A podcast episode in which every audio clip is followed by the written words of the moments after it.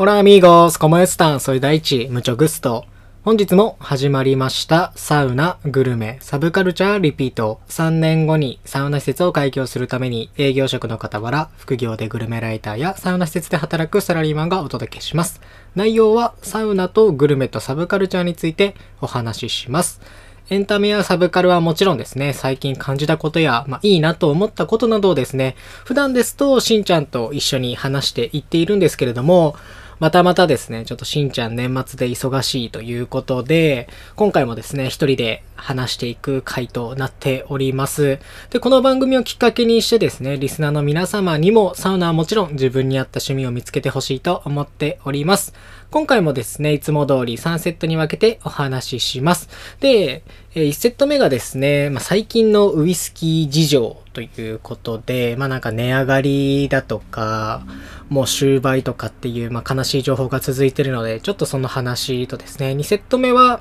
えー、やっとですね、来ました。雷神45大晦日に行われるですね、雷神45の注目カードと、まあ、試合展望、まあ、パート1ということで。で、3セット目はですね、雷神45、またその続きということで、まあ、パート2をですね、あのー話していきたいなというふうに思っております。普段だったらですね、まあ、サウナとグルメの話をするんですけれども、まあ、ちょっとあまりにも、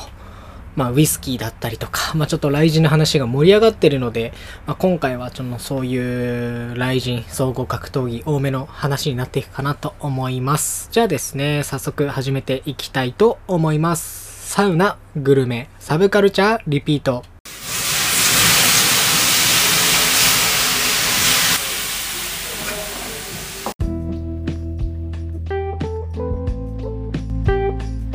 改めまして、こんばんは、大地です。さて、それではですね、早速1セット目いきたいと思います。1セット目はですね、最近の、まあ、ウイスキー事情ということで、ウイスキーの、まあ、値上がりだったり、まあ、ちょっと終売の話だったり、みたいなことをですね、まあ、ちょっと話していきたいなというふうに思っておりますが、まあ、その前に、まあ、最近の僕のですね、まあ、ウイスキー事情についてなんですけれども、半年前くらいにですね、配信した第11回の時に、まあ、最近こうハマってるものみたいな、あのことでウイスキーの話をしたんですけれども、まあ、それからですね、まあ、約半年ぐらいが経ちまして、まあ、着実にですね、ウイスキーの数が増えていって、今はもうですね、あの、70本以上家にあるというぐらいにですね、一気にウイスキーの数が増えてますね。で、まあ、それに加えてですね、まあ、酒屋巡りをするようになったことによってですね、まあ、都内の、まあ、どこにウイスキーが、の、何のウイスキーが売ってて、で、その、どこが一番安いのか、みたいなですね、まあちょっと、ウイスキーの種類によっての、まあ最安値がこう分かるようになってきたという風になっているので、もし聞いていただけたらですね、これが、この商品ここが安いよ、みたいなですね、あの話はお伝えできるんじゃないかな、という風には思ってます。で、さらに、まあこうね、酒屋さんとかをこうまあ巡ることによって酒屋さんとまあ店員さんとですね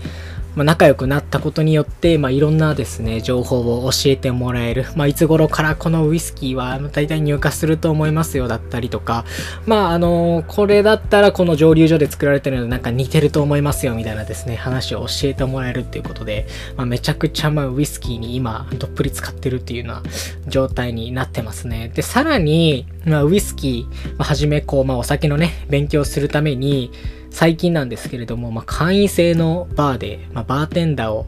始めまして、もう2ヶ月ぐらい、1ヶ月ちょっとか、経つんやけれども、もうね、結構きついっすね。まあもちろんめちゃくちゃ楽しいっすよ。なかなかね、あの普段飲めないようなお酒を扱えたりとか、まあもちろん飲めたりとかっていうのはできるんですけれども、なかなかね、まあこう寝る時間をが少なくなってきたっていうことで大変なんですけれども、まあ今しかできないということで、まあめちゃくちゃ魅力的な仕事だと思ってね、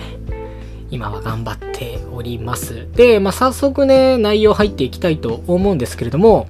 まあ、最近のこうウイスキー事情についてというところで、まあ、最近のねウイスキー業界はま悲しい話ばかりやねということで、まあね、値上げではないけれどもまずはスコッチウイスキーの定番のあのバランタインっていうのがあってそのバランタインの12年が、え、2024年の5月の出荷をもって終売ということで、まあ、これはもう非常に悲しいお知らせですねと。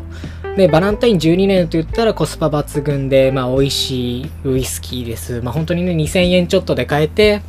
まあ、本当にクオリティの高いハイコスパのウイスキーがもう買えなくなるけどね、まあ、今のうちに、まあ、こう買っておくべき商品なんじゃないかなっていうふうには思います。で、まあ、先日発表されたね、あの、バランタインがこう一気に値上げしますよって、まあ、結構複数種類あって、バランタインファイネストっていうのが、まあ、一番定番のあの白いラベルのね、やつが有名やったりとか、あとはバランタイン7年とか17年とかが、この価格改定の中で発表されたんやけれども、12年が入ってなかった時に、あれ、どっちなのかなみたいな、もしかしたら終売あり得るかなみたいな、ちょっとウイスキー2の中の、まあ、悪い予想が当たってしまったというような、あの、残念な結果にはなりました。それでもね、まあ、バランタインさっき言ったファイネストとか、まあ、バランタイン7年とか、まあ、17年は、まあ、安ければね、6000円台で買えるんで、ぜひね、まあ、ババランタインファイネストは、ね、1000円ぐらいで買えるし、バランタイン7年も1500円ぐらいで買えるし、まあね、ぜひぜひ、このバランタインシリーズはね、買って飲んでおいてほしいなというふうには思います。で、お次はちょっと値上げの情報なんですけれども、マッカランですね。まあ、のウイスキーと言ったらもうマッカランみたいな定着してるマッカランもですね、2024年2月から、まあ、軒並み値上げしますよと。で、マッカランは、こうね、値上がりし続けたせいでね、まあ、どんどんこう、高級品になっていって、まあ、こう、手が出なくなりましたよね、みたいな、あの、印象が強いかなと思うけれども、ね、一昔前は、数千、まあ、5千円とか、まあ、6千円とかで普通に12年間買えたらしいけどね、そう考えると、まあ、かなりのこう値上げ幅だなっていうふうには思います。今がだいたい定価がね、1万円ぐらい？トリプルカスクとかダブルカスクとか、まあ、シェリーカスクっていうのが、あの、だいたい1万円ぐらいなんだけど、さらにま1万5千円とか、それぐらいになるんでね、今のうちに買っておきたい商品ではあるかなというふうに思います。で、マッカランというと、まあ、シェリーダルみたいなこうイメージがね、シェリーダルってまあスペインのあの原産のもので、ちょっとね、ワインとかをこう熟成する時に使う樽みたいなのが、まあ、シェリーダルなんで、まあ、シェリーダルを使うことによって、まあ、甘くて、まあ、こう芳醇なこう味わいを感じられるっていうのがシェリーダルの特徴で、まあ、マッカランといえば、まあ、シェリーダルみたいな。で、まあ、その定番のマッカラン12年の中でもそのシェリーカスクがさっき言ったように1万1000円やけどもなかなかもう売ってないよと。で、まあ、最近はね、マッカラン12年の、まあ、そのダブルカスクあの、おそらくね、バーボンダルとシェリーダルのこうダブルカスクみたいなものとか、あとトリプルカスク、12年のね、トリプルカスクっていうのは比較的手に入り入りやすくて、まだ1万円切るぐらいで買えるんで、ぜひね、あの、見つけたら2月までに買っておけたらいいなっていうふうには思いますね。で、まあ、特にその中でも、まあ、12年3種類あるけれども、まあ、シェリーカスクを見つけたらね、王道なんで、まずシェリーダルを飲んでほしいなというふうには思います。で、まあ、マッカランのね、12年のシェリーカスクより、まあ、こう安くて、まあ、美味しいって言われてるのが、アランっていうね、ウイスキーがあって、それのシェリーカスクがあります。まあこれはね、イギリスのアラン島で作られているこうウイスキーで、まあ値段はね、送料込みで8000円ぐらいであの購入できたら、まあ安いかなと思います。まあね、なかなか出会いにくい商品ではあるけれども、まあ、マッカランに比べるとアランの方が、まあ、お値段がね、1000円、2000円安いし、まあ、ぜひね、買ってみてほしいなと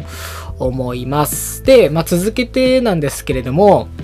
まあ、サントリーも値上げをするということで、まあ、これがね、だいぶ前の11月21日のこうプレスリリースで値上げ情報が発表されまして、いやこれもね、かなり衝撃的な金額だったんじゃないかなというふうには思いますね。一番ね、みんながもうよく有名なというか、飲んでるもので言うと、もうチタ、白州、山崎のノンヴィンテージっていう、あのまあ年代が書いてない、まあ、チタ、山崎、白州っていうのが一番有名かなと思うけれども、まずね、ウイスキーのチタが、もともと4000円、税抜き4000円やったものが、まあ、6000円になりますよ。まあ、あの、買い、価格の上げ率が50%、まあ、6000円でそのシングルグレーンのウイスキーを買うかってなると、まあ、なかなか難しいのかなってかなりの高級品になっていくんじゃないかな。そのシングルグレーンのノンノンエイジか。でその年代がついてないもので6000円っていうのはかなり高いと思うしなかなかないんじゃないかなと思うんでまあね、日本ではなかなかもう買えな、買う人はいなくなると思うんで、まあ今のうちに買っておく。まあ本当海外向けに作られていくんだろうなっていうふうには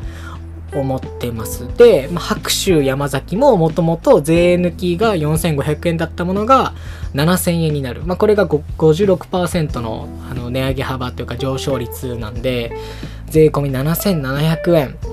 で、白州と山崎、まあ、お互いにね、シングルモルト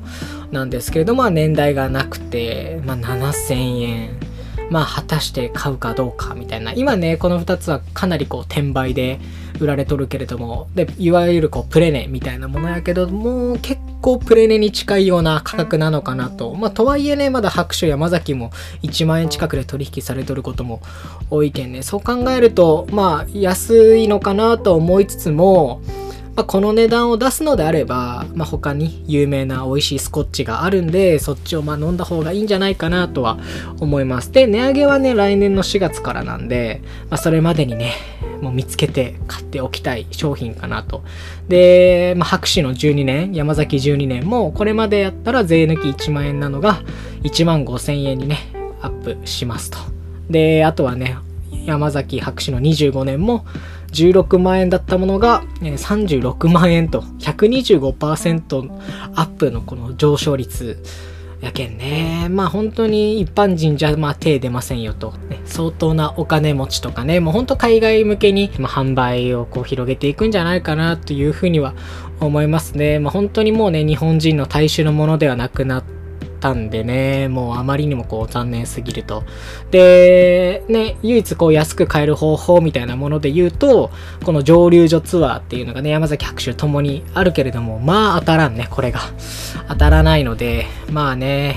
応募し続けるしかないよと。いうふうには思いますね。もうね、2月分も全部売り切れてるんで、あもう締め切ってるんで、まあ3月が最後かなというふうには思うんで、ぜひね、応募してもらえたらなというふうには思います。で、先ほどもこう話したように、マッカランの値上げも実はこうサントリーが関わっていて、マッカランのね、株のね、多分おそらくマッカラン株の35%ぐらいをサントリーが所有してるんでね、まあその影響がまマッカランにも出ていると。まあサントリーさんが関わるところには、ま値上げありということで、結構大変なんじゃないかなというふうに思います。で、さらに、さらにね、一番悲しいんですけれども、日課ウイスキーも値上げを発表しましたね。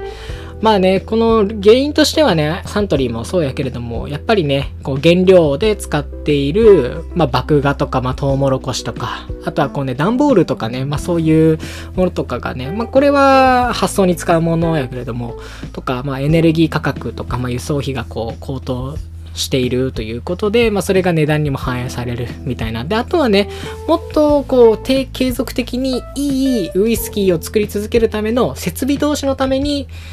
値上げしますよっていうのが、まあ、ちょっと日課の一つのこう、説明理由にもなってるんで、まあね、まあ値上げ、一つの値上げ理由になってるんで、まあちょっと、うん、まあこれ言われたらどうしようもないなっていうところは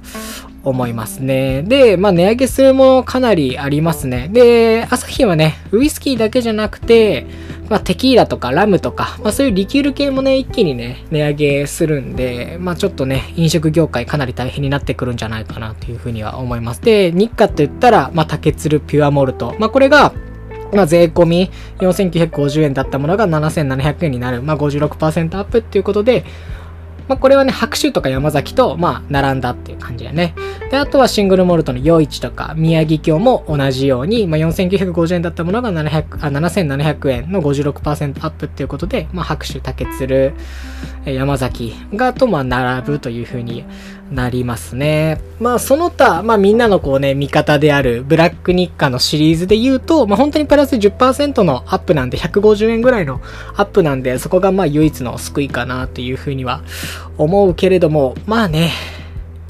果たしてそんな高い値段で日課セッションだとか宮城京を買う人がいるのかって言われるとそこはちょっとね怪しいんじゃないかなとは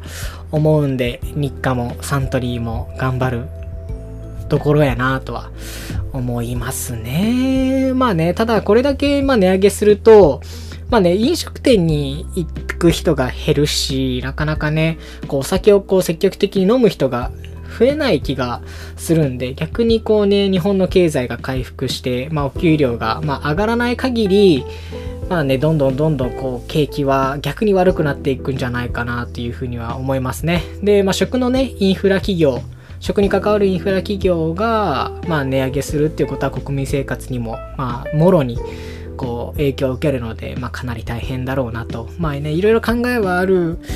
けれどもね、まあ、いっぱい批判は来るし、まあ大変頑張ってほしいなというふうには思います。で、さっきも言ったけれども、まあ同じ値段をね、出すのであれば、まあ本当年代がついたね、12年とか15年とかのものの、まあ美味しいスコッチが買えるんで、ぜひね、こう、プレネとか、あの、値上げ後の価格で買うんじゃなくて、まあ、スコッチをこう、勉強しながら、おすすめのね、コスパ抜群のスコッチを飲んでい行ってほしいなっていうふうには思います。まあ、必ずしもね、その年代、まあ、12年とか15年とかついてるものがいいってわけではないし、まあ、だからこそ美味しくなるっていうわけでも特にはないんで、まあね、いろんなこう自分で酒屋をこう巡りながらとかいろいろこう、今もね、YouTube にもいっぱい情報があるんで調べながら自分が気になるウイスキーをね、見つけて、ぜひ3000円とか、まあ2000台でも買えるし、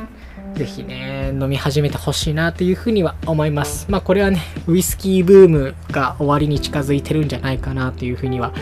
思いますので、まあちょっと今後もね、注目して見ていきたいと思います。1セット目はですね、このウイスキーのお話ということで終わらせてもらいたいと思います。ありがとうございます。